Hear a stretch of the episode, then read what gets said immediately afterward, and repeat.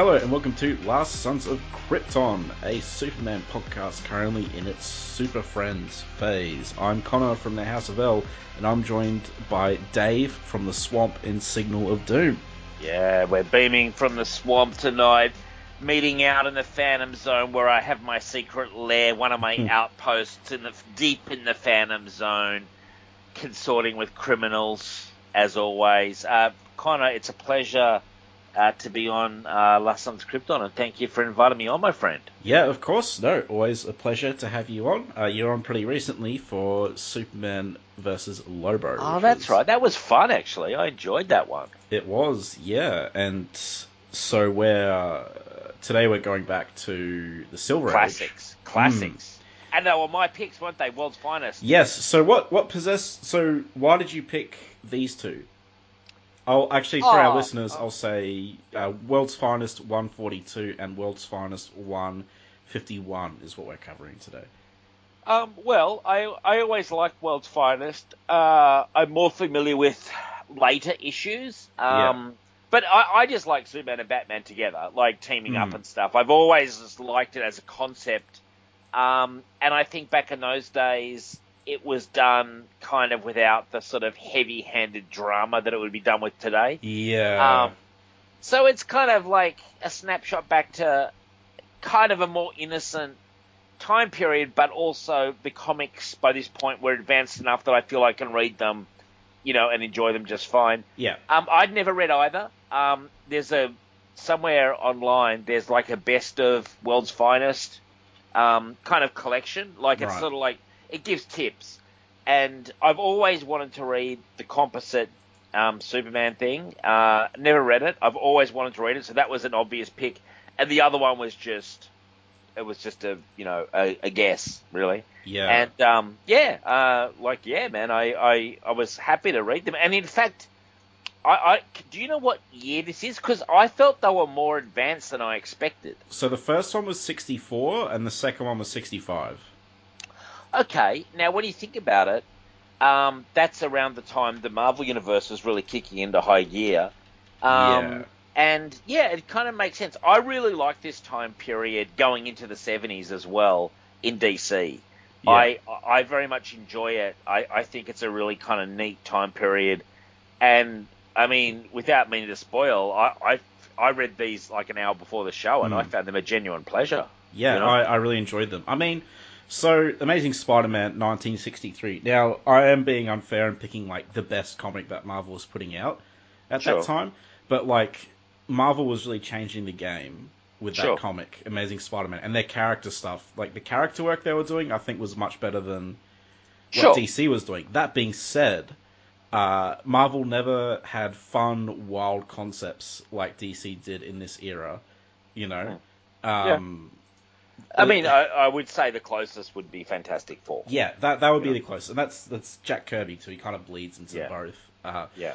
but so like, you know that that uh, I guess minor spoilers. That second issue I Mm. loved. I love the second issue. That was that was my favorite one The one where the, the future Batman and Yeah. the caveman. Yeah, that was fun. because it's so Um, bonkers.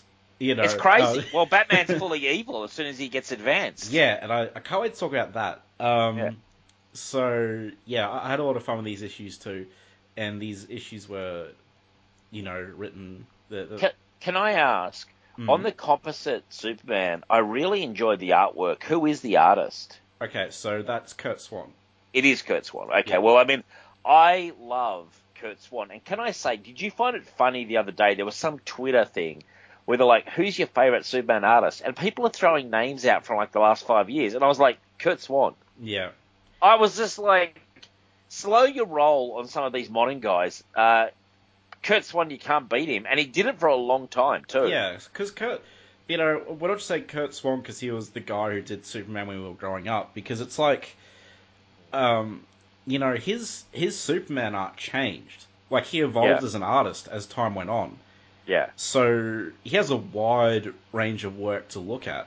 And Totally, yeah. I still think Curt Swan in like the, the late seventies and eighties is like the best uh, Superman. So do I. Well, it's what I think of when I think of Superman. And Yeah. frankly, it's slightly before my time.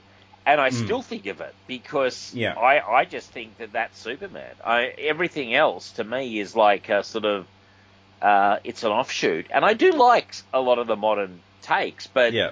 the way people were naming people, and I'm like, what about Curt Swan, guys? You know, There was yeah, there was a bit of a lack of Curt Swan, which is surprising. There was still a few people. I mean, uh, Wayne Boring was mentioned, which made me happy. Uh, he was Yeah. kind of like a precursor to Curt Swan, and he was still doing uh, the the backup in the first issue was Wayne Boring. yeah, and and Wayne Boring is definitely a um, a seminal Superman artist for Yeah. sure. Um, yeah, I mean, 100. percent I like one of my favorite. Uh, modern and I mean is uh, Ed McGuinness. I like really like Mm. Ed McGuinness's Superman. I think he does a fantastic Superman. Also, You know? the the artist for the greatest Deadpool run that we've had. Yeah, he did as a did a fantastic Uh, Deadpool. two very uh, different characters. Yeah, yeah, but I, I, I liked his art in general. But I always Hmm. felt he he captured Superman beautifully for me. I felt. I really you know? liked how he did Metropolis Yeah, as well. Um, you know, his, his era of Superman. He, he did Emperor Joker, most of Emperor Joker, which we Love it. have covered. I think love it. Signal. Absolutely love Uh, that. that was a great story. Yeah. So yeah, but I mean, like, how do you want to cover this? We'll go into the first one, which is the composite Superman. Yeah. So Um, I'm just uh, obviously Curt Swan's renowned Superman artist. He draws Batman here too, and this I, I I'm not as familiar with Batman uh, in the Silver Age as Superman, but this seems like classic Silver Age Batman. oh, it's pretty consistent with what I would th- feel is the Batman basic look. Yeah, Yeah. I, I think it's a pretty decent. I mean, I imagine he would have done a lot of Batman in World's Finest Yeah. as well.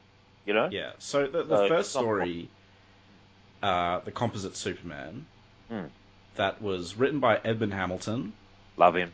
uh, who I think did one of my favorites, Action Comics 300, where Superman is in the future Yeah, uh, under the red sun. Yep, that was him as well. And the artist, as we said, is Curt Swan. Inkers are George Klein and Sheldon Moldoff, and the editor is Mort Weisinger, who uh, was a huge editor at DC. You know, uh, I think he was very influential with all this like Superman content that was pumped out as well. who was that man? Who was who Mort was- Weisinger. Oh yeah, he was the editor for Yeah. the whole. I think Alan Moore-. It was like an interview I was listening to. Alan Moore was talking about him, Hmm. And how he's kind of like this uh, really hard case, almost ruthless editor who was pushing out heaps of Superman Content. He was he was more than ruthless. He was a complete Wow. tyrant. And uh, oh no, he was. Uh, we're talking about Mort Weisinger. yeah, Mort Weisinger was a, a brilliant editor, but he was a monster. Yeah. yeah, oh, and it's. I mean, it's well documented. Not just Alan Moore. I mean, there's there's legions of people who will queue up and tell you that. Like you know, he was he was a dictator. Yeah. it's just uh, interesting that he was responsible for pushing Superman so much. Who's not, you know, he's a very wholesome character at this point. Well, he was. Um, I mean, that was what he built his whole comic book career on. Like Mm. that was his. In the end, um, by the time he retired in 1970ish, whenever Julie Right. Schwartz, whenever Julie Schwartz got the Superman title, um, that was when Weisinger retired. But in the latter period of Weisinger's reign, uh, they really wanted to keep him, and they made him like, Mm. if not president, they made him a really an executive. They put him on the executive pay grade and gave him Yeah. shares and. Oh, he was a flat out tyrant, but uh, Mm. he he knew what he was doing as well. You know. Yeah, it's it's just uh, it sounds very interesting. That that Oh, it's story. a. I imagine you would find. I mean, there's a lot of stuff out there, but I but you could find a. Um, I'm sure there are good Mort Weisinger biographies out there because Yeah. he was. He's. I mean, he's the guy who. Uh, brought Jim Shooter in on Legion of Superheroes, and there's stories of like he would scream and shout down the Hmm. phone at like a 13 year old Jim Shooter. Um, you're hopeless, you don't know what you're doing, and then he would hang up the phone and he would tell other people, "I've got this kid, he's the greatest." Yeah, You know? J- Jim Shooter, as we mentioned before, uh, being a bit of a young savant, getting a job at uh, like thirteen or twelve or Yeah, whatever, doing and Legion. fun, funnily enough, faced similar accusations in his own career. Yes, uh, yeah, Yeah. the guy's a real jerk, apparently. Yeah. Well, Uh, I mean, and he learned from the best. yeah, You know? yeah, he Um, did.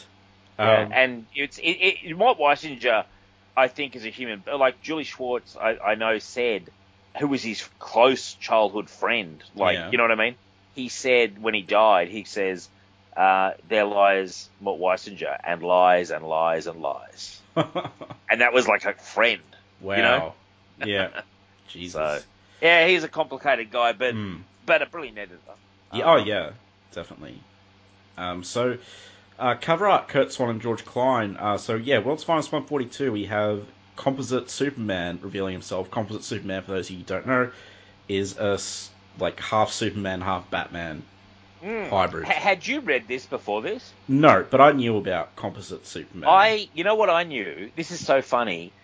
A million years ago, like 20 plus years ago. What Hmm. what year are we in? 2023, Connor? yeah, So 23, 24 years ago, I was in King's Comics, and there was a composite Superman, like uh, action figure, like a Hmm. you know, like the equivalent of a Marvel Legends, whatever that is in DC. Yeah. Yeah, And I can't remember if I bought it, but what I do remember is I was fascinated by it, yeah, and um, and I always confused this. I thought composite Superman lived on his own planet or something. right. Um, but that's Batman from that weird Batman from Earth Z whatever. That, Yeah. that, that. So I got in in my mind, I've confused those two entities, and when I read this, I was so surprised that we weren't going. I thought he was literally from another planet, Hmm. and and, and it's even more interesting what actually happens. Like it's Yeah. crazy, really. And he, he comes back a few times as I was going to ask this. that because it's an open ending where the janitor doesn't remember that he Yeah. turned into him, and I was like, did this guy ever come back? Because he seems so iconic. Yeah, he, he came back, and Right. I think he's been referenced modern as well. But like, it's um, uh, it's so okay. So the cover is him coming down, and Superman, Batman, and Decker sort of explain, exclaiming, uh, and the Batplane's being destroyed, and it's featuring the origin of composite Superman who has more than twenty superpowers. I won't read them all out, but they're Oh. all crazy powers. it's all the it's the whole Legion. Basically. Yeah. So okay, is composite Superman a stroke of genius, or is it Edmund Hamilton going, "Crap, I got to throw something together"? Oh, Why no, don't I, I just put the it's two a- characters I- together? No, I think this is classic Silver Age fun, Right. and I, I, I, I mean, I think, look, as much as any of this is genius, you know what I mean? Like, Hmm. I think it's genius that they come up with this many ideas, they put it into a coherent plot, they finish it in one book, something they could never do today. You know?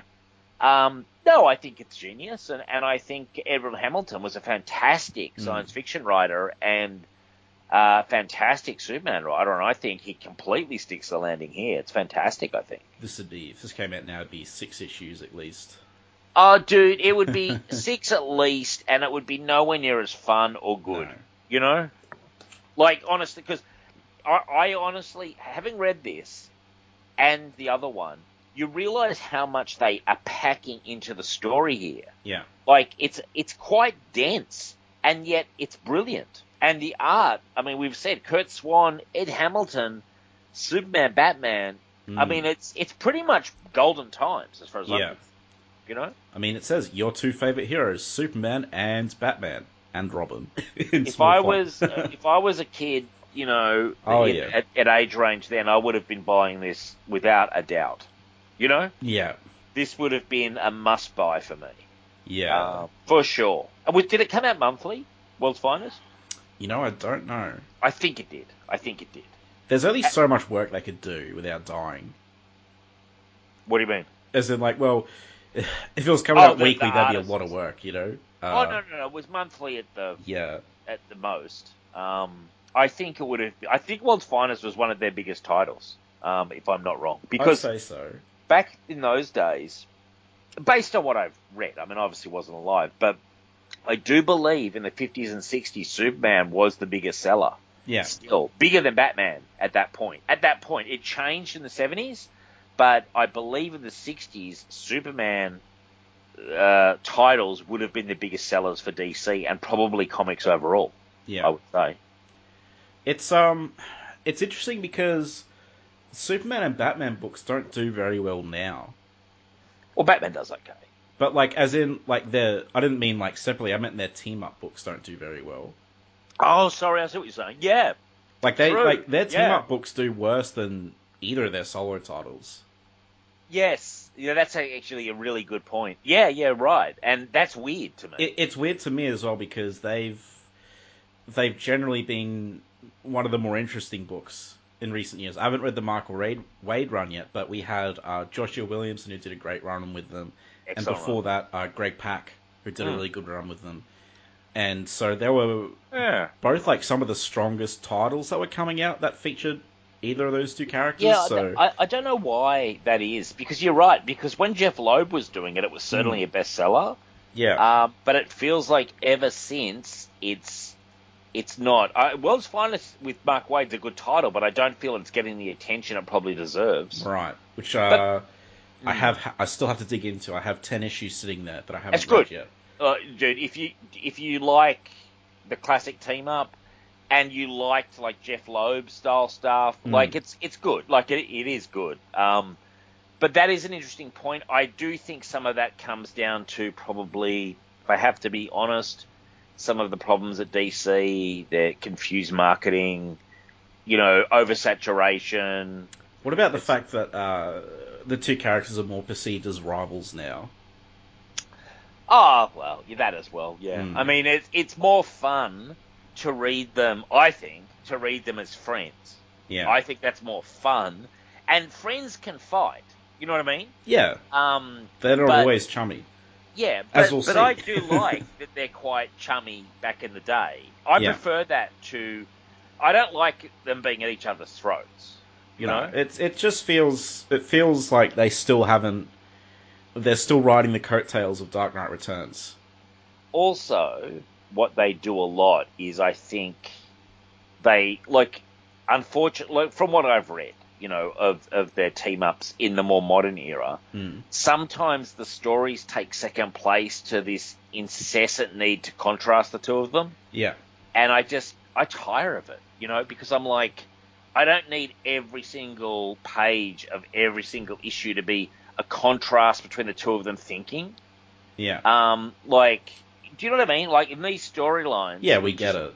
You We, we, we, we, we kind of get it. Like one's a Superman, bright, optimistic, the Metropolis. One is the Gotham, Cape Crusader, Dark Knight. But we get it. do You that. know, do that in your first issue. Yeah, it's it's like I don't need that hammered over my head. And unfortunately, DC, it's obviously a mandate because it's just Hmm. it's just constant. And yeah, I I agree, but um, maybe Mark Waid was a step in the right direction, though. I think. That's kind of why I liked Williamson because he had stories with zombie Kandorians. And, yeah, it was cool. Yeah, Uh, there was there was one story. I think this was New Fifty Two, but Superman had to go inside Batman's brain because Batman picked up like a spore in space, that's cool. and there was like a miniature city being built in Batman's brain, and that was that was so cool. And that was like 2015 or something. I've not read that, but that sounds Um, awesome. Yeah. Yeah, and he had like the Atom Man to help him. Was So- that in Su- Superman Batman? Uh, Batman, Superman. Yeah, yeah. Right, In the okay, New 52. Uh, so like, you know, that some, sounds cool. Yeah. yeah, it was a lot of fun. yeah, Um, but but but I do like, frankly, prefer them as friends. And like, you know, honestly, like at the end of the day, they are friends, aren't they? Because they're you know twenty four seven in the Justice League. Like their differences shouldn't mean that they're kind of like. Sometimes it feels like people, uh, uh, maybe not so much now in 2023, but there was a time period where it felt like really cool to pit them as almost enemies, you know? yeah. And I was like, I mean, John John Byrne did that back Yeah. in the because that was just off Dark Knight Returns. Again, for me, it makes more sense that they're friends because they're both doing the same thing, and like, well, uh, their goals are almost exactly the same. and people uh, they're like, oh, but Batman uses fear, and I'm like, but he never kills anyone. He never No, he maims. doesn't kill anyone. He doesn't no. maim anyone either. You know, Oh, he probably does maim a few people. Mm, only in like his darker stories. fighting and stuff. Yeah, yeah, you but know. but but in essence, what they are doing, i- i- you know, their goal is very similar in each to each of them. It's law and order. It's you know, Yeah, it's uh, you know, stop crime, don't kill, um, don't be sadistic and abuse power. You know what I mean? Like it's they're very like for all the thing of like one is day and one is night, their actual goals are pretty similar. it's not Really? Yeah, Batman's not the Punisher. No, You he's know? not. He, he doesn't take a machine gun out and just mow down criminals or torture people or do anything like that.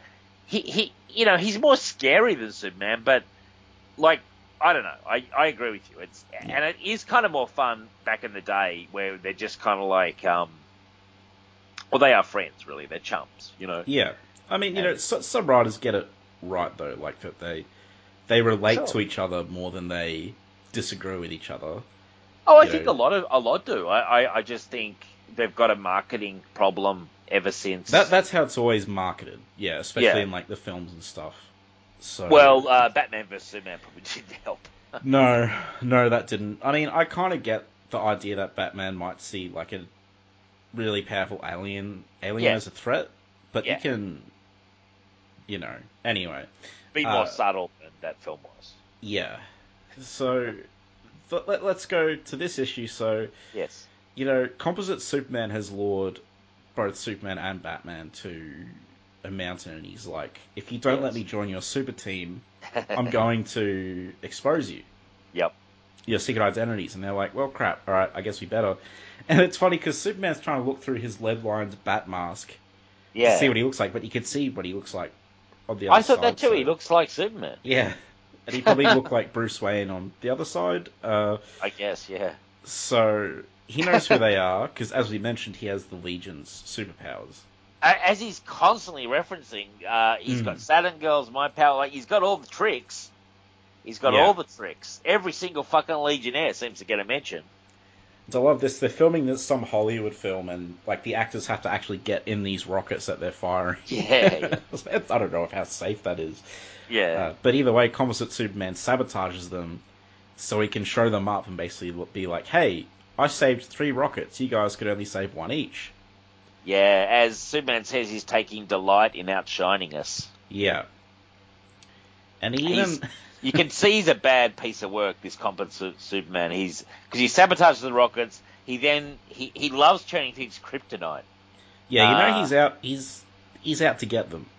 Yeah, big time. Because he, yeah, as he said, he topples this tower, but he, he uses his powers to turn some of the building into kryptonite because he has uh, Element Lad, yeah, Element Yes, Lad's powers Element well. Lad's powers. Yeah. and it weakens Superman, and then he saves it. And I just want to point out this is the exact same thing Lex did to Superman in our previous episode. He Oh, really? he caused the bridge to collapse and planted some kryptonite there so he could save the bridge while Superman looked bad. Well, it's a pretty constant crutch with Superman. Except- you've got to use kryptonite. Superman nearly tore him apart afterwards when he found out. But uh, oh, do you really? Oh yeah, got he was grumpy? he was he was angry. Uh, Oh dear, he got he got Superman got grumpy. Yeah, he got very grumpy. But uh, to be fair, screw Lex. Can you imagine putting up with that guy all the time? That's hilarious, man. but yeah, so Wouldn't it be funny if, like, you're reading one of these old school comics and it suddenly takes a detour into something really violent, like he just rips Lex's head off, and then there's like the funeral of Lex, and Superman's like, "Oh, maybe I did the wrong thing." I've had it, Lex. This is it.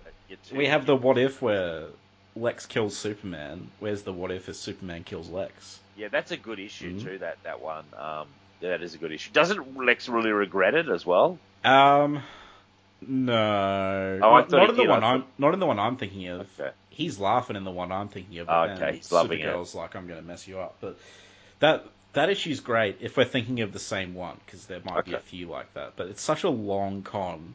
Lex Yeah. acts like he's been reformed, and then it's all just No, big- that is the one I'm thinking of. Yeah. Yeah, Lex. Yeah, you're right. You're Lex. Yeah, I remember. It is a long con. Yeah, big yeah, time. and he does kill him in the end. I think that was Jerry Siegel that wrote that. Yeah, because they do a big thing like, "Don't worry, kids, it's not real," and all this. Don't they? There's like a whole thing. Oh yeah, it's one of the imaginary Don't worry, kids. which you'd have to do. To be fair, I don't want to see a dead green Superman. Uh, if I'm like ten, you know.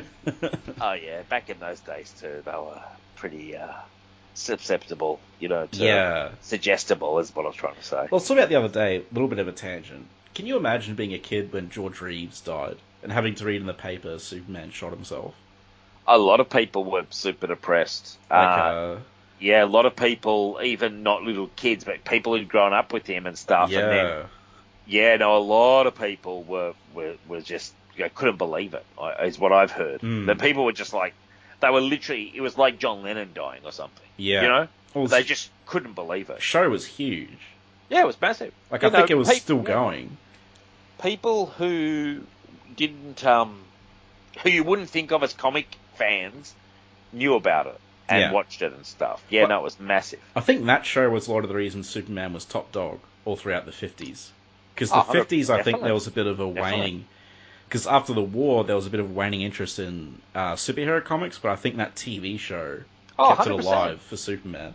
Well, uh, most superhero comics died because of Mm. the seduction of the innocent and uh, fatigue with them after the war. And yeah, no, Yeah. hundred percent, man, hundred percent. And the radio shows and stuff. Yeah, for sure. Did you uh, did you ever see the TV show, the George Reeves one? Oh, no, I've only seen like little segments. Yeah, the first- showing. The know? first season is pretty good, the one in black and white, because people die. Right. right? And there's like a Noir episode where people are getting smoked. It's just kind of funny because all the plots boil down to like, when is Clark going to be aware that something bad's happening? Because as soon as he gets there, it just stops, you know? So so I thought it was all in black and white. Was it in color as well? uh, I think after the first two seasons, it went color and it got like a more campy tone. Right, as well. I did not realize that. No, I've only ever seen like, you know, in kind of retrospectives, like they'll show yeah. two seconds of it or something. So, Yeah, no. It started off with a bit of an edge, you know, which I like. edgy, Uh, edgy Superman for, for the fifties. for the fifties, yeah. Um, edgy. I would have thought it'd be anything but edgy in the fifties. oh, it gets very campy. I mean, it was. it, I mean, it's edgy for a Superman show in the fifties. Like it's. Does he turn around and talk to the camera? I hope he does. I can't remember. Like address the kids at home and stuff. He- Like do your schoolwork and stuff like that. I mean, he winks at the camera like he Good. does in the cartoons, but Good. I don't think he ever talks to the camera. But I know he was in like cereal ads and stuff. So Yeah, they marketed the hell out of him. Um, yeah, and- yeah, no, George Reeves was uh, a linchpin back in those days, for the, sure. The '78 movie has a lot. Like the structure of the '78 movie is very close to the structure of the pilot episode. Really? Yeah, it- Okay. it owes a lot to it, I think. That's pretty cool. Um, yeah. Anyway, uh, as interesting as that is, we'll get back to this. Mm. So there, so that's how he shows up Superman with the building. Then he shows up Batman Hmm. because he's like, "Hey, Batman, the criminals you're looking for is in this building." Yeah. So Batman and Robin take the ropes down, and he he makes them heavier. He uses uh, Star Boy's uh, power of, they call it mass induction. He can make things really heavy and stuff, and Yeah, I don't know exactly what he does, but he, but like he can make like a marble suddenly like the heaviest thing in the universe and stuff like that. Like, mm. and yeah, he just fucks with them basically. Like, Yeah. I mean, it's lucky they're not injured because they they're actually unconscious. yeah. When they hit Um, the ground, Yeah, they they smash it in the ground. Like, it's actually, in fairness, not Batman's best day when he can't even perform a graceful landing. You know, from a roof. yeah. Well, Like, how tall was this roof? He's very very chunky. So He is quite chunky back in the day, but but I'm just saying mm. Th- that would never happen to the Batman of today. You know? no, well, they wouldn't want to make him look bad. No, but but Yeah. like if someone just say, uh, you know, modern story, competent Superman did the same thing, it would have to be off like the tallest skyscraper in the world, or you know, so that he could perform some miracle save. He would never just fall from a roof and be unconscious. Yeah. That, that would actually be it. Would, it would be hilarious to see. Mm. You know?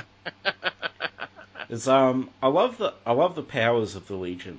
A lot of them are so like Oh yeah. they're so specific and they're so powerful too that it just encourages like this really creative writing. Have you You read know. much Legion? Uh, I've read a little bit. Mm. Uh, I haven't read heaps though. It's fun. Like we do Legion Outpost with Adam, and um, the whole thing with them is that each of them has a specific power, basically. Yeah. So every Legionnaire has generally one trademark power. So when you get the combination of everyone, it's actually a lot of power Mm. because there's a lot of Legionnaires. You know, there's like back in these days, probably twenty or thirty Legionnaires. You know, Yeah. or at least something around that number. There's a lot. You know. We read uh like when they went on trial, either Superboy went on trial or Superboy and the Legion went on trial. They were hiding from the Time Trapper in Metropolis. It's a great. Story. No, not Metropolis. Uh, Smallville. Smallville. Yeah, and that was a really good story. story. Yeah. That's one of my favorites. Um, that's an that's an awesome story. Yeah. Yeah, No, that's a good. classic from Mordru, wasn't it? Yeah, I think so. Yeah, Mordru, that sounds right. Yeah, no, like a I, I love that one. That's a really good one. See, I reckon they could do that as a movie. Hmm. Well, actually, are you are you excited for the movie coming out? Because they are getting a movie. The animated one. Yes. I mean, yeah, I'm yeah looking forward to it. And I'm I'm not excited like I'm waiting up at nights like Well, fucking yeah. can't you know I'm not like a three year old about Christmas, but Yeah, I mean, I'll watch it. if it was if it was a live action Legion movie, would you be super excited, like a three year old at Christmas? Uh, I actually like the animated stuff, so I like. Yeah, I mean, yes, I would like a live action Legion. Yeah, I, like if you said to me they were doing a live action movie and it was like that Mordru story, and someone and, and had proper director, and it wasn't just DC saying one day we're doing this. You know, Yeah. like. Yeah, I'd be excited. Like I'd go see it in the cinemas for sure. Mm. Yeah, for sure. But but I'm also hopeful about this um animated feature because I I quite enjoy the animated stuff. Yeah, Yeah. I- no, I, I- mean I'm looking forward yeah. to it. Yeah, for sure. I'll probably watch it. Cause, Why uh, not, man? Like fuck it. Like why not? Just download it and watch it. It doesn't cost you any money or anything. Like fuck it. I'll I'm not going to spend money gonna see it. Fuck that. You know, the, actually, I'll, I'll I'll get it on HBO Max, so I'll be fine. Yeah, so you're already paying for it. So There you go. Um, the so yeah, composite Superman, which in my head I always called him composite composite Superman Batman because that's what he is, but they just call him That's composite true. Superman here, I only noticed that now too. Yeah, that's a good point. probably to save space. Yeah. Um, it's a bit of a mouthful. I got to be honest, was so because I thought this was going to be he was an alien, and when I found out that this guy was like a high diver, I was like, what the f- hell? Like, it was a bit weird, wasn't it? but how about how he's just doing this high dive into this thing, and I was like. Yeah, Superman saves him. You carelessly used a plastic tank that leaked. There's only an inch of water left in it now. Um, I was like, what a clown this guy was. It's a Um, yeah. It's I mean, what I did like though is how he's like, oh, I don't have a job, I'm screwed, and but I like how Superman gets him a job. He, yeah, he gets Yeah. him a job at the Superman Museum, but unfortunately, no, no. So well, Superman's a nice guy, especially Yeah. back in those days, and um, he gets him the gig, but this guy just fully resents it. Like, Yeah, just obviously the pay packet. I would have liked to have known what he was getting per hour. I don't go into it here, but it wasn't enough. This guy's bitter and twisted. Hmm. You know? I like how he's like, you know, he, he's angry and he's like, oh, if only I got the breaks they did. And I'm like, well, Superman's planet had to die for him to be Superman, and Batman's parents had to die for him to be Batman. yeah, but he doesn't care about that. He just only cares. He's just got. A, he's he's one of these guys with a chip on his shoulder. Yeah. Like so, he's just um, yeah, he's just grumpy, and it's pretty funny actually. Well- and then Yeah. and then what happens? He does it give the actual origin? Yes. Yeah, So it, it, does. Yes. There's at least statues of the Legion and Yes. Supergirl. Why isn't Superboy there? Because Supergirl, Supergirl's uh, there. before I can tell you why. Yeah. Because that was a gift to Superboy. Hmm. Super. I. So that's before he was in I'm- the Legion. No.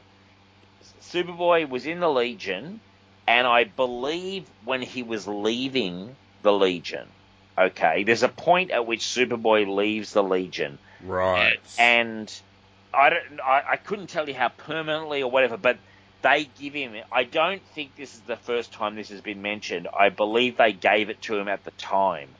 I think, and um, it's certainly come up since. Uh, it's been used since Geoff Johns Okay. used it as well. Um, but yes, and so it, the reason he's not there is because it was a gift to Superboy Hmm. from the other members that he was leaving behind Yeah. because they were his friends that he could relate to, unlike in Smallville where he's kind of like the only one. So. I'm not sure. Adam could tell you if this is the first time the statue's mentioned, but my instinct would be it probably isn't. Yeah. Um, but it might be because it's certainly mentioned since. Okay. No, that's cool. Thank you for the information. Our resident Legion expert here since Legion Outpost. Well, How many I- episodes is that on now, anyway? I don't know, man. Like we, we, we do it every now and then, but Yeah. um, we've done a fair few, and, and Adam's super knowledgeable. Hmm. And I've got to be honest, it- it's very enjoyable to read.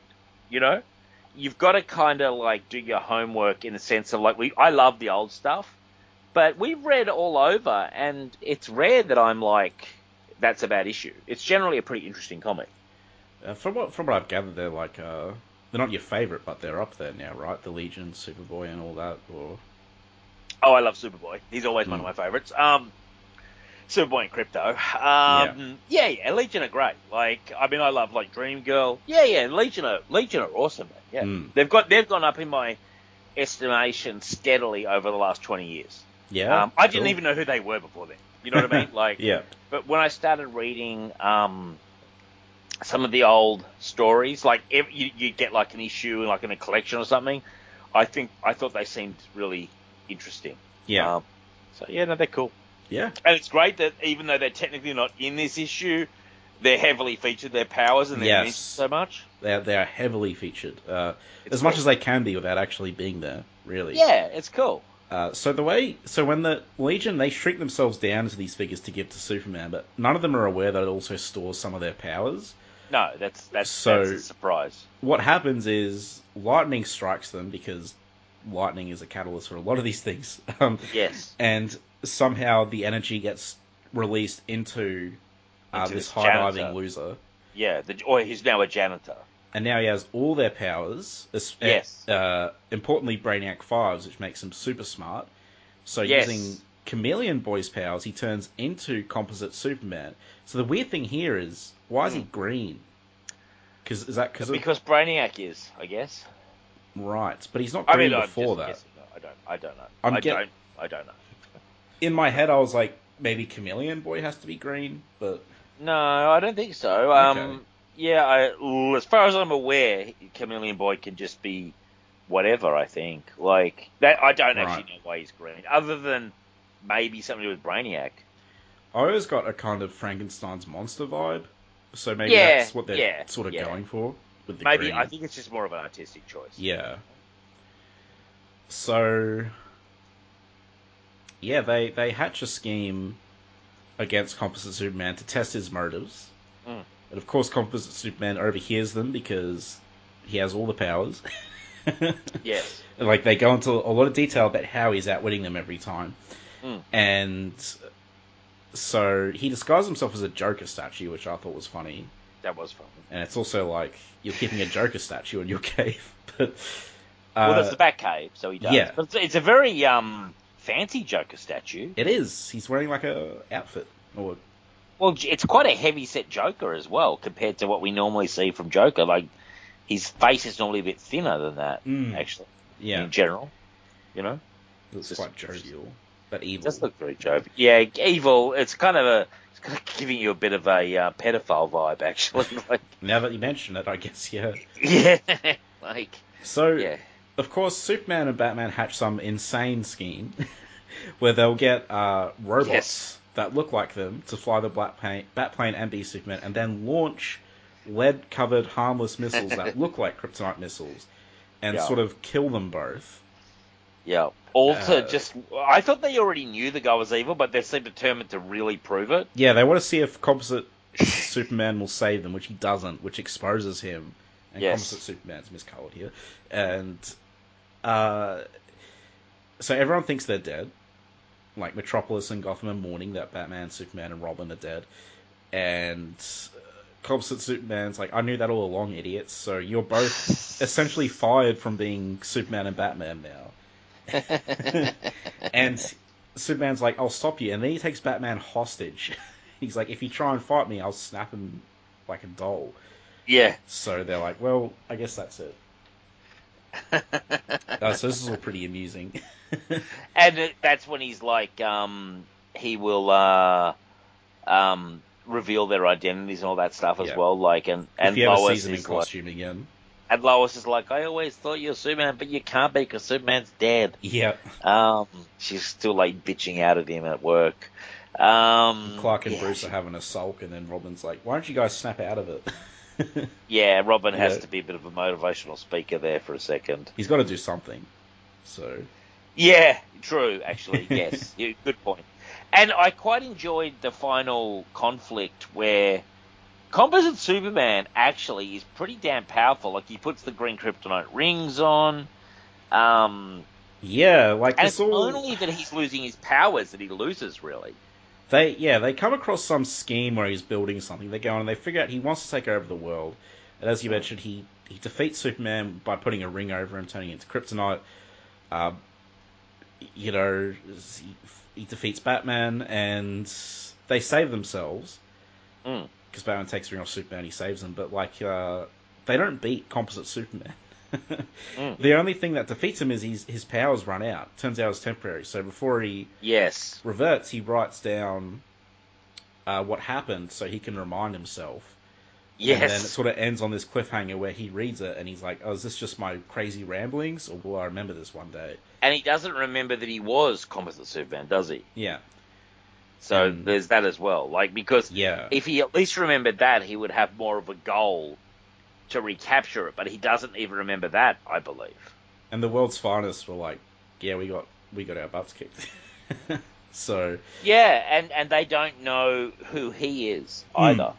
yeah, So that was my question to you: Did he ever turn up again? he does. And I, okay, Yeah. well there you go, because that's actually very interesting. Because Mm. I didn't know that either. I thought he was a one and done guy from back in the day, but. Having read this, I was like, it would seem really weird if he wouldn't turn up again, considering he's so iconic. yeah, And it's an open ending. Like, he Hmm. doesn't die or be. He's not even imprisoned. He's no, just, he wins basically. Which is also, to me, rare. It is rare, thought. Yeah. very rare. Yeah. So that's actually pretty cool. So I'm Hmm. just looking. Before we leave this um, issue, I'm just Googling here to see where he. Um, let's have a look. Blah, blah, blah. Oh, yeah, there's. There's some stuff going on here. So he's he's in a Yeah. fair few, I think. Yeah. Did okay. read- So Did you read the backup, Flame Dragon from Krypton? I flicked through it. Um, To be I- honest, I didn't have much interest in it. I, to be honest, I liked it better. Wow, as a story. big ball. Yeah. because it's just it's very funny. Like he throws the dragon into space and he happens to throw it into the path of a red kryptonite meteor, which makes it like more powerful or something, or he wants to get. So it's a really fun story. Uh, if you're already reading this issue, it's worth reading, and it's uh, written by Jerry Siegel with the art by Wayne Boring. Okay, And cool. it, it has another instance of uh, Batman disguising himself to help preserve Superman's secret identity, as well as Supergirl. So Uh, good old Batman. Yeah. No, I did flick through it actually, and Mm. it had at the end like Supergirl's like, "Oh, poor Lois, she'll never know that she was tricked again," and then and then he Superman was like to Batman, "I can, maybe I can help you trick Batwoman one day or something." Like, yeah, and they shake hands. they shake hands, And, best uh, buddies as always, just hijinks.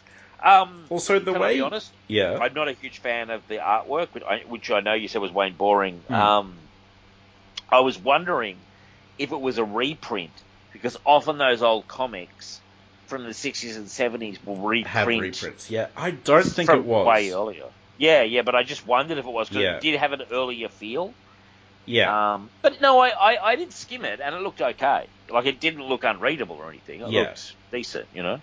it was. Um, yeah. So I'm pretty sure it was written current because I couldn't find if it was a reprint. Um, but the way he defeats Hmm. the dragon is he, he he puts it in the ocean, then he freezes the water surrounding it, and putting it into stasis for.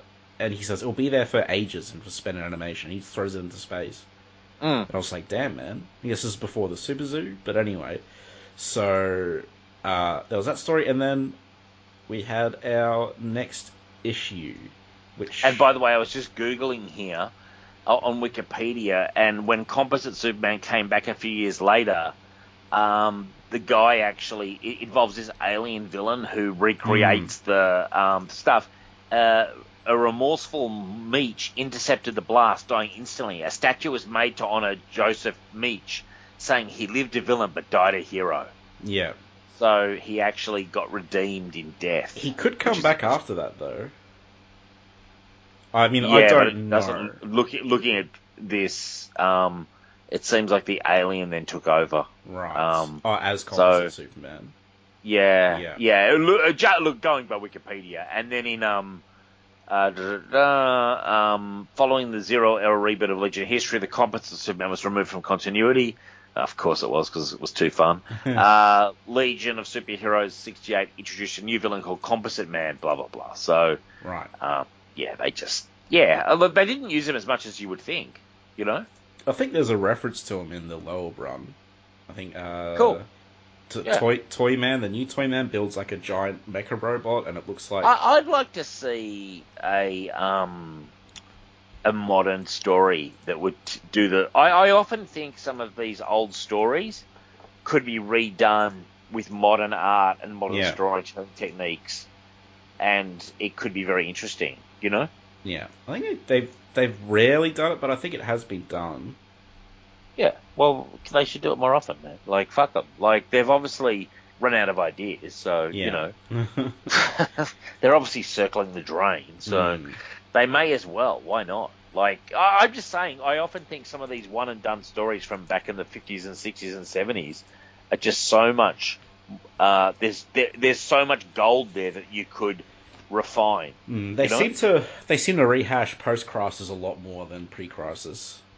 When I think Yeah. you don't need to. But I don't know why though. Like you know, like because people if like it's nostalgia. Like that's all they. I mean, I think I think I, I've said this or I've been internalizing this a lot, but I think like people wanting nostalgia instead of good writing for Superman is a serious problem right now. Sure. Like- but, but but what I'm saying is a form of nostalgia. Like to me, the that very long stretch between let's say the 50s to 1979. Let's just say that a time period. Yeah, There's a lot of good DC content in there. yeah, That there's a and and I don't think that the modern audience is as aware of it. Hence, you could exploit it a lot, and I think you could really people would be like, "Fuck, this is a really good story," and really, you're just playing the beats from a long time ago, but Hmm. just retooling it a bit. Like, Well, I don't think yeah. it would be that hard. You know, if you get hire the right people and have the right direction and that kind of stuff. I think I've seen some people checking out the Denny O'Neil, Curt Swan Superman run that Good. kicked off the Bronze Age, and I think Good. it's been getting positive reception from people who are reading it for the first time. So Kryptonite Nevermore, man. yeah, so like you know with the Sandman, uh, so maybe Yeah. you know start Awesome. putting out more of that Bronze Age content. Please do. Say. Please do. There's a lot of there's a lot of gold in those hills. Yeah, You know? I really want my DC Comics Presents omnibus. Yeah, man, and we were doing a thing who was it? Myself and Ray, uh, Hmm. the other night about um, omnibuses coming out. And there is a startling lack of DCs compared Really? to Marvel. Marvel have so much more coming out over the next year. We got through half of the or this year. So we got through to the end of June and there was barely any DC omnibuses, barely compared to Marvel. They like Marvel would just all over them, you know? Like we're talking like 20 to 1 kind of ratio. So it seems like they're selling more, I guess. Well, I guess. I mean, you know, I guess um, they, they've been dominant in the film industry, which I think, unfortunately, seems to be more important to people. than Sure, the comic. but but you know, I, I've got plenty of um, both. You know, Yeah. I don't really. Yeah, no, me too. Much like, yeah, it just it's just weird to me that it would be so weighted. I think is what surprises me. You know. yeah, it is odd. Um, Anyway, it is what it is. yeah. Well, uh, well, I'm gonna give I'm gonna give Composite Oh, Superman an 8.5 out of 10 because I think it was fantastic. I'll give it a seven. Whoa. Uh, no, seven's Seven, good. Seven's man. good. It's one of the most iconic stories in Superman's history. Iconic, yes, but you know, uh, on on the scale of compared to the other Silver Age Superman and Silver Age World's Finest I've read, uh, Okay. it's, it's, still good, but it's it's like one of the best I've read. All right. you know. Well, I mean, I'm I glad mean- to have read it though because I've never read it. Off the top of my head, I like the one where Superman and Batman nearly prank each other to death in the Fortress of Solitude. Yeah, That's a great one. yeah, that's a great, that's a great story. Yeah, But, it's a good uh, story. So next, World's Finest 151, featuring the infinite evolutions of Superman and Batman, and we have uh, Big Brain Batman and a train going Yes. towards a caveman Superman. uh, Great concept. Was this Ed Hamilton again? No, so this. Oh wait, no, yes, but this was Cary Bates and Edmund Hamilton.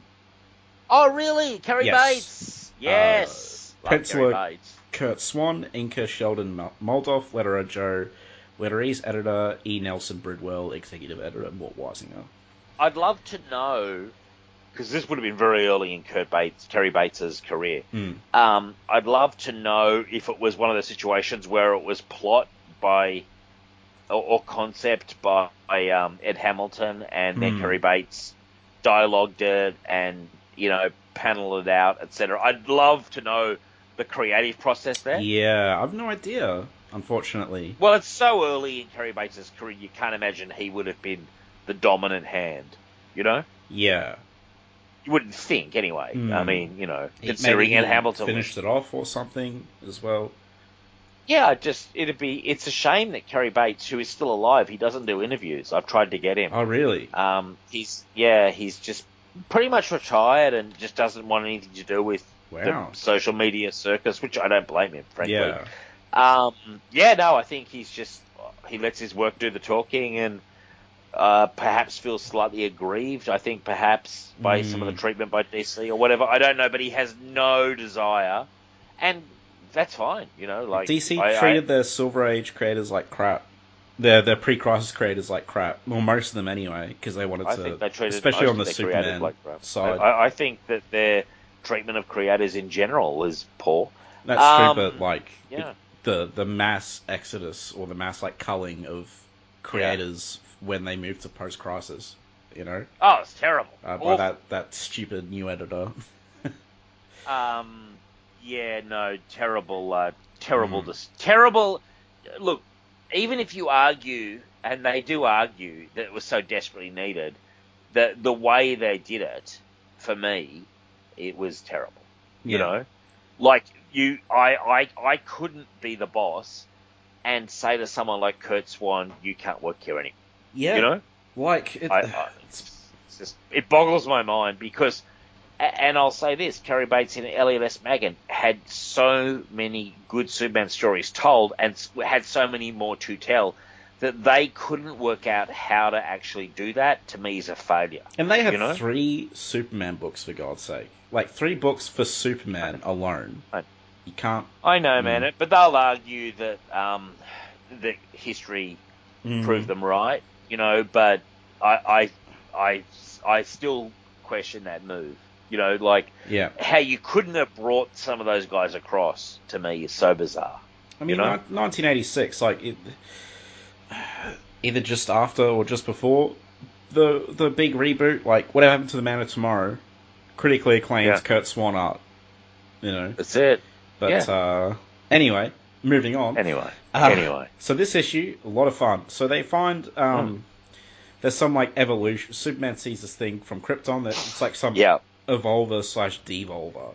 And Batman just jumps in and goes, "Let's just turn it on and put it on me." Yeah, but Batman's like, oh yeah, test it on me. I want to evolve, and he he does, and he gets like a big brain, and he has to take his cowl off because his brain's so big, and he And he turns just, into a um, villain. Just evil. Like he's emotionless and just straight away he's basically like, um, "There's no way I will. I don't want another Superman rivaling my own. So I'll give Superman the reverse evolution force." And I thought it was really interesting He how he, devolves changed. Superman. Yeah, I thought it was really interesting. Superman grows a beard, Yeah, he becomes and a he's more caveman. caveman like. He's he's almost quite bizarro like, Mm. and um, I thought it was really interesting. And I did not expect Batman to be just so cold bloodedly evil Well, he that- became. Yeah, it is interesting because there's whether you intended or not, there's pretty heavy implications there about like, uh, does evolving that much just make you evil? Like, do you remember uh, the Star Yeah. Trek episode um, where No Man Has Gone Before? Kirk's best friend evolves. I'm not sure I've uh, seen it. Yeah, Oh man, it's is it good? oh you gotta see that where No Man Has Gone Before. It's Kirk's It's best not Khan's. It's not Khan's episode. Is No, it? no. So Kirk's best friend, like, he gets, uh, I don't know, something happens, but he basically evolves, like, forward Right. by ages. And he becomes completely evil. Like, he just views That's everyone cool. else as ants. And, like, just That's hilarious. hilarious. I've got to watch this, man. The It's original very, series, yeah. Yeah, it's similar to this. It was the pilot episode, uh, the official pilot Oh. Episode. I don't think I've ever watched it. To be Oh, honest. it's That- one of my sounds really favorites. I think Yeah, it's like okay. my top, easily, probably my top five Star Trek TOS I, episodes. you know what? I may even watch it after this because I've got all of the Star Trek. I'll send you a yeah. link when we're done. Uh, Cool. But- well, I mean, that's essentially what happens here too. Yes. He Batman's just like screw Superman. Then he's like, what's hilarious is he's like, I want to rule the planet, and then he's like, Robin, you pisky boy, go away. And then he's like, I don't even want to be here with these kind of insects. I want to go into the future, and then he just Yeah. goes into the future with his own kind Superman's of like uh, he's still, a, he's still a good guy though, because he's trying to save people from a bus. like he thinks the bus has eaten them, so he's like beating up the bus Yeah, yeah. And they're all like, yeah, what the well, hell is he doing? Um, he's kind of innocent and stupid, but um, yeah, no, he's uh, he's cool. I thought it was hilarious Um, how Superman kidnaps Lois to cook for him in his cave. That was awesome. He's like, yeah, it was it was just like uh, slightly sexist, but it was good. oh yeah, I he's- mean he's he- a caveman, so Yeah, exactly, exactly. Yeah, he's like full on caveman. He's even got like that big club they've always got. yeah, he makes Uh, himself a club from a tree. It's great. Yeah, no, it's it's it's awesome. And and can I say I really enjoy the artwork here.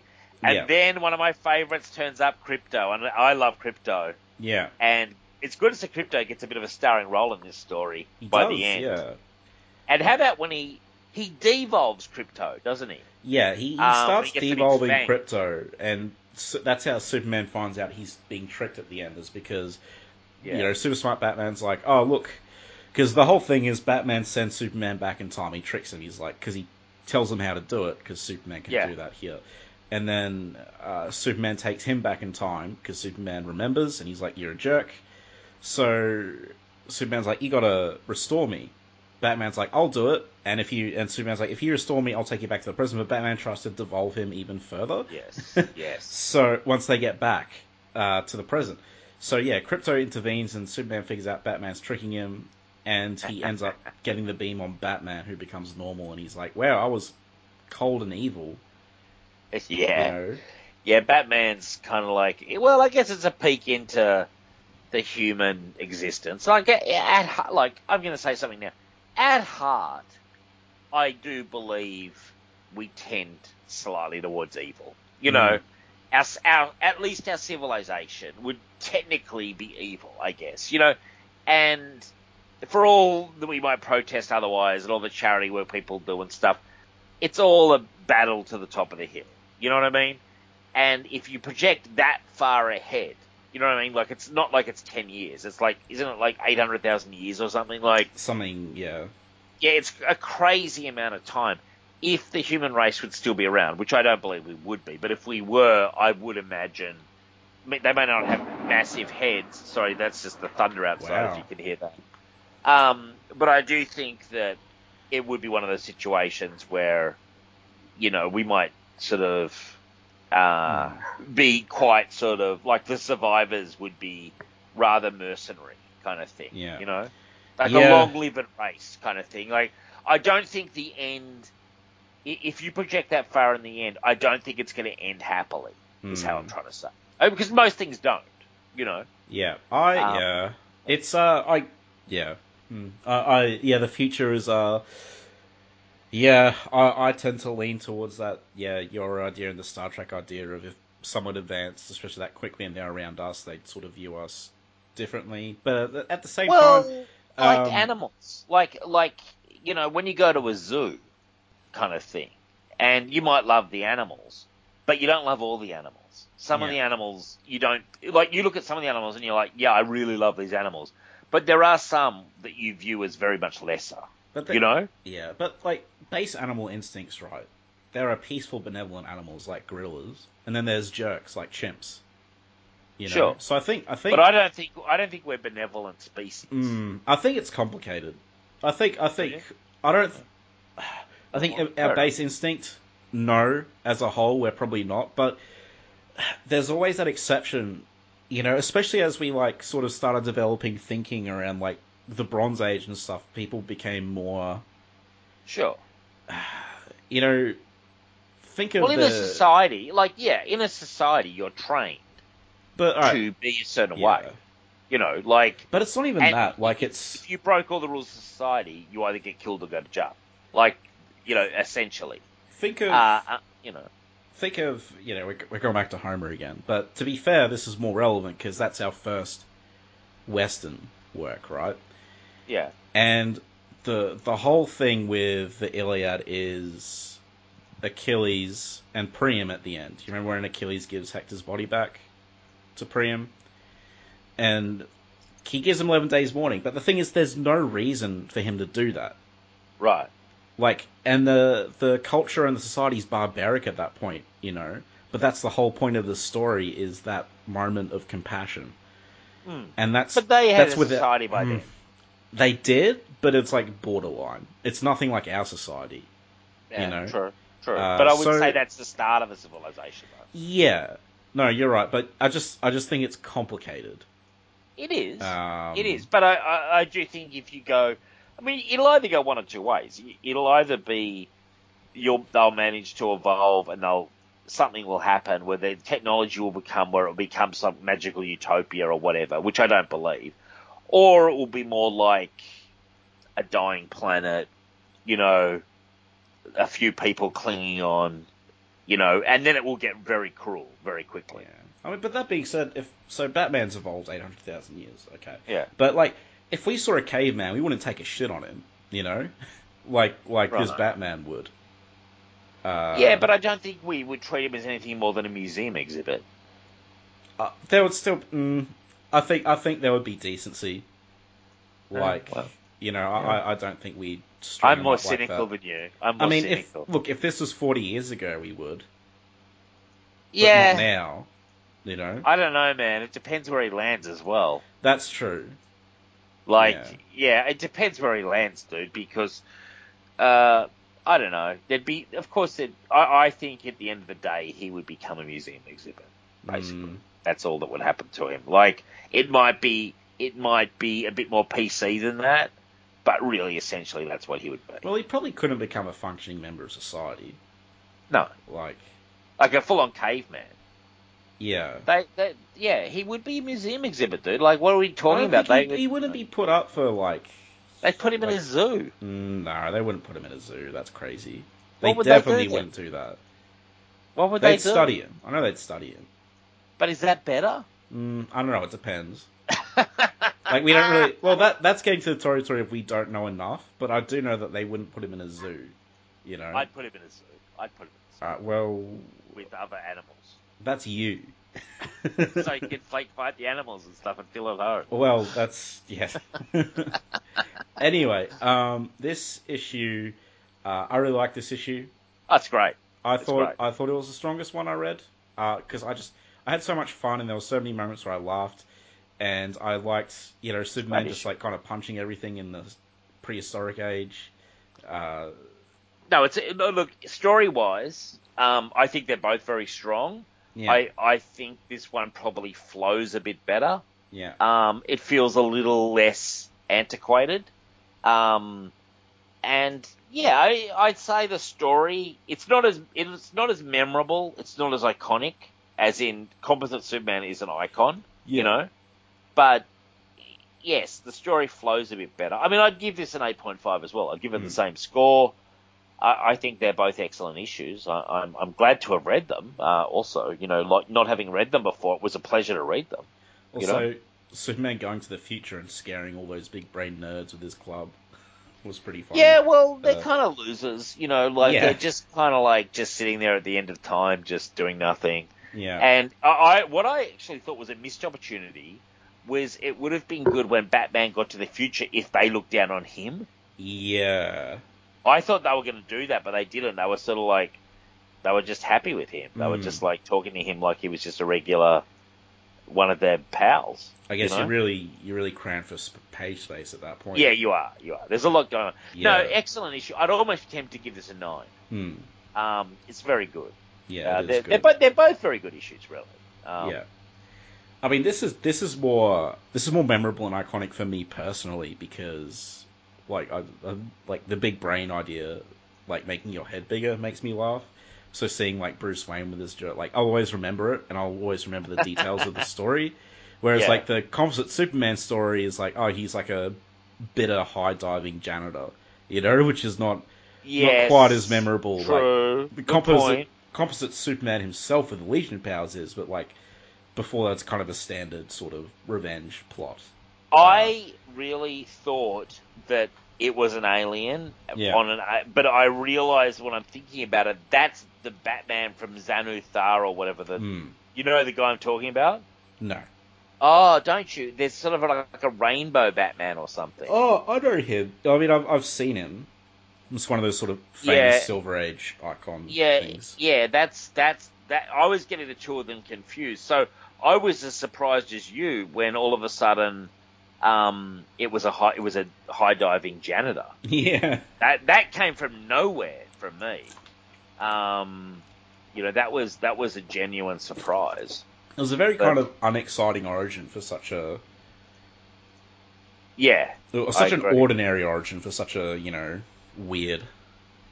yeah, well, yeah, but even the, I mean, when you think about it, to be a high diver takes some genuine balls. It does. Uh, You're like if you're going to high dive into like what was basically like it was slightly bigger than a bucket.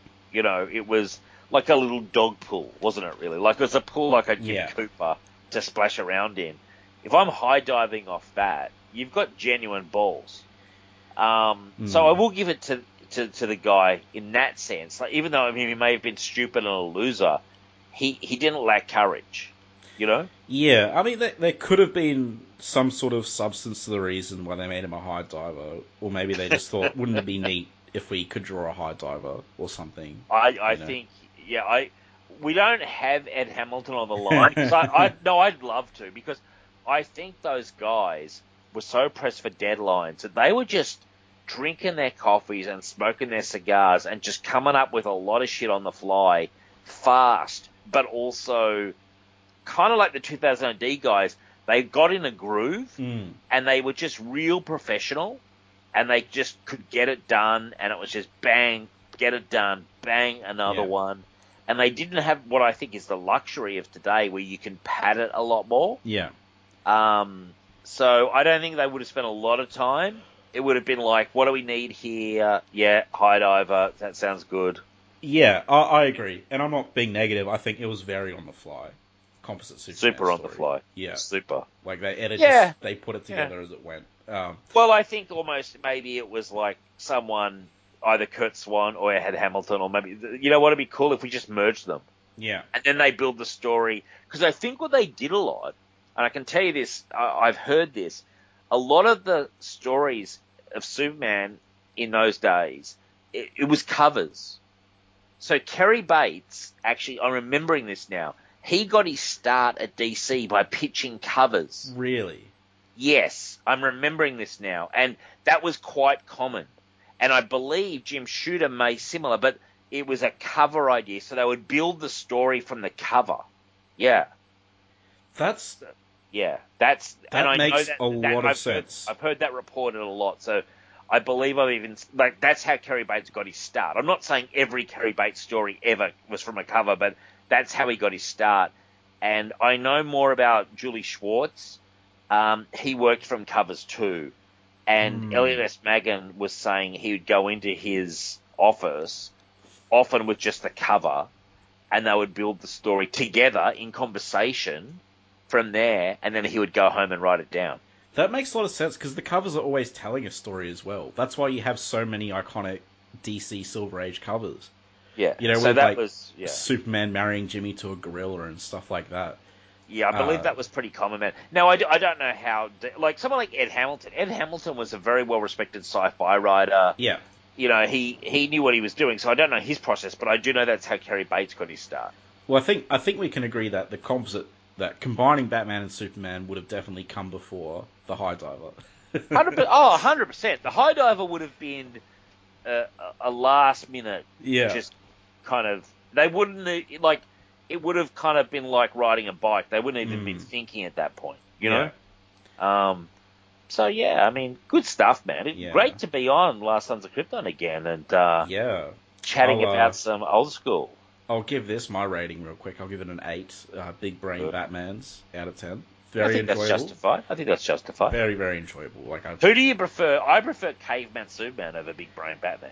Uh, do you mean like in terms of visual design or? No, just as a character. Who do you Oh, well, I prefer Superman because he's not a jerk. you know, Batman turned into a real piece of work once he got that big brain of his. Instantly Um, evil was what I liked as well. Like just instantly, just like screw Superman. And again, like Superman regresses and he's not evil, so there's something there too. Uh, you know. Yes, yes. Although, as I've said, I do believe Yeah. The the we've got the human race's problem. But but at, at his heart, I guess it is funny though because wouldn't it have been? Wouldn't it be f- like I would love to get the the kid on the street back then, and and how did he? Because I would have Mm. thought Batman and Superman would have both been like a one good guys. You know, Yeah. like I don't think kids back then were like, "Oh man, Batman's so much more evil and dark than Superman." Yeah. I think they were, you know, sort of the same, almost the same side of the coin. So I wonder if a kid back then's like, "Wow." If I was a kid back then, I would have been like, "Wow, Batman's got really evil."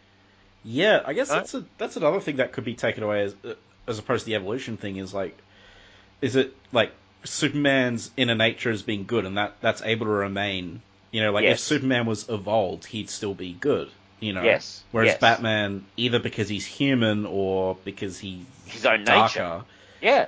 Um, and and yet I, I I wonder because when I read Batman from back then, I mean, you know, his stories are a bit darker because it's more kind of kind of crime, but he's Yeah. not that dark, No, you know, he's not. until the seventies really. Like yeah. at least when I've read him, I've not read every issue or anything, but when I've read that old stuff, he's still pretty kind of happy, you know. like he seems he seems dark in like the very initial issues in the golden age because they're oh really, sure, but we're a long time removed from that. But yeah, in the is- '60s, like I don't think, yeah, I don't think, I don't know. He definitely wasn't dark in the '60s, and this is this is still before Adam West. And I think when the Adam West show came out, they doubled down and made him even campier. So, A hundred percent for a few years, yeah. which I watched an For- episode of the other day, and the Riddler sued Batman, which was amazing. great, great show. I love that show. Um, It's really good, I yeah. love, I love the uh, original. Um, what if you call it the anim? Not animated series. What's it called? Batman the '66. live action. Batman sixty six. Yeah, Yeah. that's what I was trying to get to. But um, yeah, Connor, man, like always happy to come on Last Sons. Uh, Yeah. How are you going with your super friends? Because have you had the Wonder Twins on yet? No, Who, who are- I don't know who the have Wonder Twins are. Uh, as in, You like, to find. I don't know who they You be. You need to find. You need to. They're out there, man. Got to find a pair of twins. Are you Uh, hustling around the whole internet to get people for your show now that Uh, Ray Zod has like left the building? I haven't decided on on the co-host thing yet. As I mentioned uh, last episode, we're in the Super Friends phase of Last Sons Yes. on a series of guests. Um, so I do have Ray is coming on next. Actually, uh, he's Oh, making yes. a return. We're talking about Superman Birthright over two episodes. You're releasing him from the Phantom Zone briefly. Briefly, yes. Uh, I hope you do a sound effect and put him back there at the end. oh, I will. But Bir- Birthright was nearly what we were going to do for a hundred. So oh, you're doing Birthright. I Yes. love Birthright. But we're do- we're doing Birthright now instead, and uh, after that, I believe Robert will be coming on. Uh, Robert from the Swamp Thing podcast, and again, Cool. like uh, for you guys who listen, even if you're on other podcasts or the Superman podcast, you know you're welcome to guest. Uh, Yeah. it's it's absolutely. Well, it's fun that you've got a rotating cast. you yeah, know? yeah, and that that's think where we that's are right fun. now, and I'm happy right now. And I'll probably look for a permanent co-host in the future. But again, right now, if you want to guess, jump on in. Uh, Sure. you know, Well, I'm happy to come on Yes, again. Um, you know, I always enjoy our chats about Mm. Superman. It's always a pleasure. Uh, you know, and you're very to- knowledgeable. And, uh, yeah. this is the first time you're on for any Batman content as well. I think. Ah, man, Batman. Batman you know, for, he- it's like that's like me getting into a hot bath. I'm easy with Batman. I can. I'm very comfortable with my Batman. No, it was know? it was good to have you on for Batman because uh, Batman is one of your favorites. So Oh, 100 percent. you know, Oh God, yeah. Oh yeah, man. Like uh, they'll bury me in a Batman. Probably, they'll probably bury me in like a Batman coffin kind of thing. with your Judge you know. mask on, Yeah, exactly. Yeah. I know. I'd probably have Dread sort of clutching uh, the helmet. You know what I mean? mm. Like, wouldn't it be awesome to like dictate your funeral to that extent, where they're lowering you in and you're actually in the Batman cape and cowl? Like, I mean, you, know- can. you just got to Yeah, like write it up and you like what you want done, and you got to make sure you have like the money for it. I guess. yeah, they'll- just they'll a bit of it. cash. I mean, I think they could definitely do Mm. it. You know, and um, yeah, no, and then now that I'm visualizing it, it's actually a pretty attractive thought. Well, um, You know? so getting away from death, uh, the the letters page is called Cape and Cowl, which I thought was cool, and the the letters seem quite accurate. They're writing in, and uh, a lot of people are a fan of an issue 149 called "The Game of Secret Identities." They're writing Yeah. in about how great that is. So, Well, maybe next time we can do one from back in this period again because it was so much fun, and then we'll pick something else, some other Superman story from somewhere. I don't mind, man. Whatever you want. Like, yeah, no, but I'll be interested to hear you and Ray do Birthright because although I don't think it's probably ever going to be thought of as one of the all-time best comics, I do think it's extremely enjoyable. You know? Where would you rate it among like the Superman origin comics? Oh, I've not read as much as you, um, but highly. You know, There's like, there's like so there's like the the big ones that everyone always comes to is John Byrne's Man of Steel, Superman Birthright, Superman Secret Origin, and Superman American Alien. I guess is something that people are starting to come onto. Uh, is American Alien the one with um, Max Landis? yeah, it's yeah, good, I man. That was yeah, it was okay, but no, nowhere near as good as Birthright. no, Um, no, no, American Alien was interesting. Uh, don't get me wrong, but nowhere near as good as Birthright. Uh, John Byrne, I, I'm not as big a fan as everyone else. I just, I'm just kind of like. is that because it's of the okay. story itself, or all the burying of the Silver Age pre-crisis? Oh yeah, I no. It's you know what I, I I I do like it, but what I'm saying is I don't see it as that much better than I don't know a lot of Superman around that time. Like Yeah. I prefer like sort of what came after it almost. yeah, Um, it's okay. Like don't get me wrong. No, I, I think Birthright's up there. I'd probably put Birthright up there, and I think some of the old origins from back in the day day yeah. that I've read. Um, I guess it's not an origin, but one of my favourite stories is Return to Krypton. Oh, is that Uh, uh, where he falls in love? Yeah, I love that story. That's a great. That's uh, that's Wayne Boring actually. I, um, I love that story. That's Um, yeah. And I imagine, like, dude, it feels like they the the re the or, so origin is rehashed just constantly. Um, It's but uh, yeah, Birthright, Birthright's up there. Yeah. it's interesting because they they have year one with Batman, then they just stuck with that. But with Yeah. Superman, they've done it like four times. Five Well, I think it's because, but it's not just that they've done it officially. They, they've also just mined it to death in just the regular comics. You know, there's a lot of Mm. flashbacks to Krypton. There's a lot of returns to Krypton. There's a lot of. I, I love Krypton, and but gee, they so does the Superman office. Yeah. um, I don't know. It, like it's kind of like with the Punisher uh, in the 80s and 90s. For a long time, every single Punisher comic would have the origin with the kite, yeah, and even the most dyed-in-the-wool Punisher fan like myself was like, "We get it." Yeah, You know, like we, we got it, we got it. We, you know, like how many more times do we have to go back to Central Park?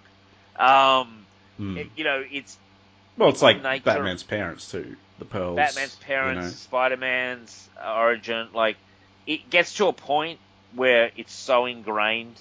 You know, I think Birthright though is right up there. Is all I'm saying.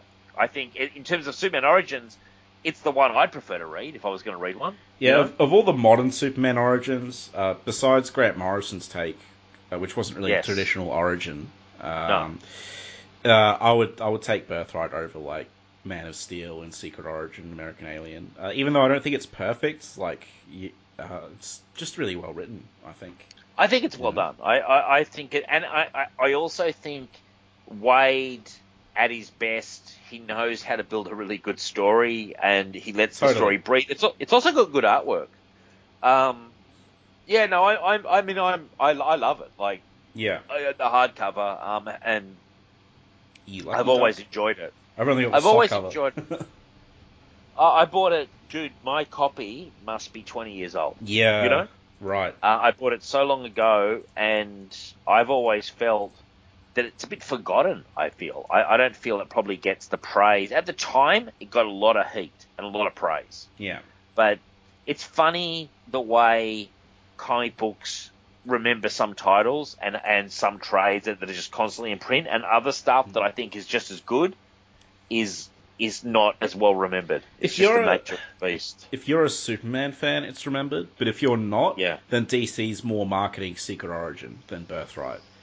Uh, which- yeah, and I like yeah. Secret Origin. We did it on um, a show re- Yeah. recently. I do like it, but I would put Birthright above it. My hair starts falling out when I think of Secret Origin. You hate it, don't you? I loathe it. I don't mind it, but, but And I like Geoff Johns sometimes. Actually, his Justice League is pretty bad, but yeah, Yeah, but it but it it has some it has Gary Frank on art if I'm not wrong, and Yeah. it has some pretty weird facial expressions at times. That's Gary Um, Frank for you. But I mean, I, I like it. But if I was giving Secret Origin, let's say give Secret Origin a 7.5, I'd be giving Birthright an 8.5. Yeah, You know? definitely. I, I like Birthright. I think it's a like I'll listen to you guys do the show for sure. Yeah, yeah, we're looking And- forward and to I'll- it. I'll give it a reread as well because I think um it's well worth it. Because sometimes when people I don't sit around listening to comic book podcasts that much, but Yeah. if I'm going to listen to like you guys, because I do listen to you guys, and Mm. I, I and like we're going to do Birthright, I owe it to myself that week to read Birthright because I, I, I then can listen to the show knowing what we're talking about rather than just my distant memories of Birthright. You know? Yeah, definitely. I'm like that too. Uh, and like, I haven't read Birthright for years, so I'm quite looking forward to it. Mark I've Waid, probably not read it in 20 years. I've probably not read it since I read it yeah. back in the day. But I do remember really liking it. Like, despite despite what you think of Mark Waid, personally, he's a good writer. Uh, Mark Waid's a fantastic writer. Yeah, Birthright, I Kingdom think Mark, Come, Mark Waid's one of the best writers in comics. Daredevil, Deadpool. Yeah, he's uh, Oh, Mark Waid's an incredible writer. yeah. No, so, Mark, so yeah, and as he's gotten older, he's a little bit more um, Crazy? How can I say? no, he's uh, even his stuff's a bit more erratic. But you put him on the right project, he's Mm. fantastic. Yeah, no, he's a he's a very good writer. I- I'm yeah. keen to read that World's Finest, so should check it out. You'd love it. I think. I think you'll. Love it. I think I would. Yeah, it, it looks very like uh, fun, you know. So No, it's good, man. All right, dude. yeah, we'll wrap up. Uh, Dave, where can people find you? What do you want to plug? Oh, look, I mean, Signal of Doom, um, Yeah.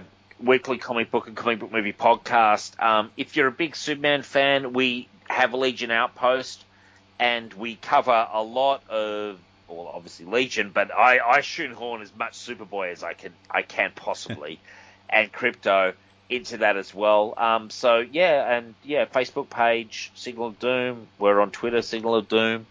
Um, yeah, and yeah, check out the show. Me and Rich do it weekly. We have plenty of guests on. Connor, you've been on. Ray's Yep. been on. Plenty of people have been on. But we pump it out every week. We're, we're actually approaching episode 300. Wow, nice. Actually, um, we're on 298 this week, Ooh. And so we're uh, we're very close to 300. So Any yeah, that'll be special plans? Um, uh, not really. I t- tell you what, we've got some big guests coming. Roy Thomas is coming on to the show in mid February. I also have lined up the biographer of Gardner Fox. Um, is coming onto the show. Wow. Roy, Roy Yeah, Thomas, so- creator of my other character, Iron Fist. Well, there you go. Big, See, big I was gonna Yeah. do a, uh, a list of all the characters he's created, you know, to get some talking points. Yeah, no, plenty. Yeah, no. So I'm excited about Roy Thomas. I'm very excited about the biographer of Gardner Fox because everybody Mm. who listens to Signal knows I revere Gardner Fox. um, so getting her on, and plenty of other people coming back on. James DeMatteis will be on again soon. Uh, Chuck Sweet. Dixon's coming on. So plenty of people. So check us out on Signal of Doom. You know, we have a good time there. yeah, I'll put I'll put links in the show notes again. And uh, yeah, until next time, uh, embrace your a caveman. Exactly. Or like just remember that in the future Dave predicts a dead world. You know? Yeah, That's it. yeah. G- give us give us your thoughts on human existence, the true nature of man, and Please send it in. Uh, you know, Yeah. I'll I'll read it out. I'll talk about it. Uh, so, Why not, man? Yeah. You know, uh, yeah. Have a good one. Bye. Bye. Superman and all other characters in these comics are properties of DC. Any images or music we use are properties of their respective copyright holders. We are doing this for fun and not making money off it, so please don't sue us.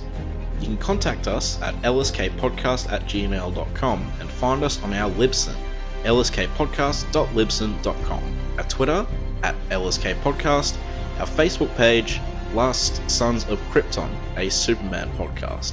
And last but not least, thank you everyone for listening.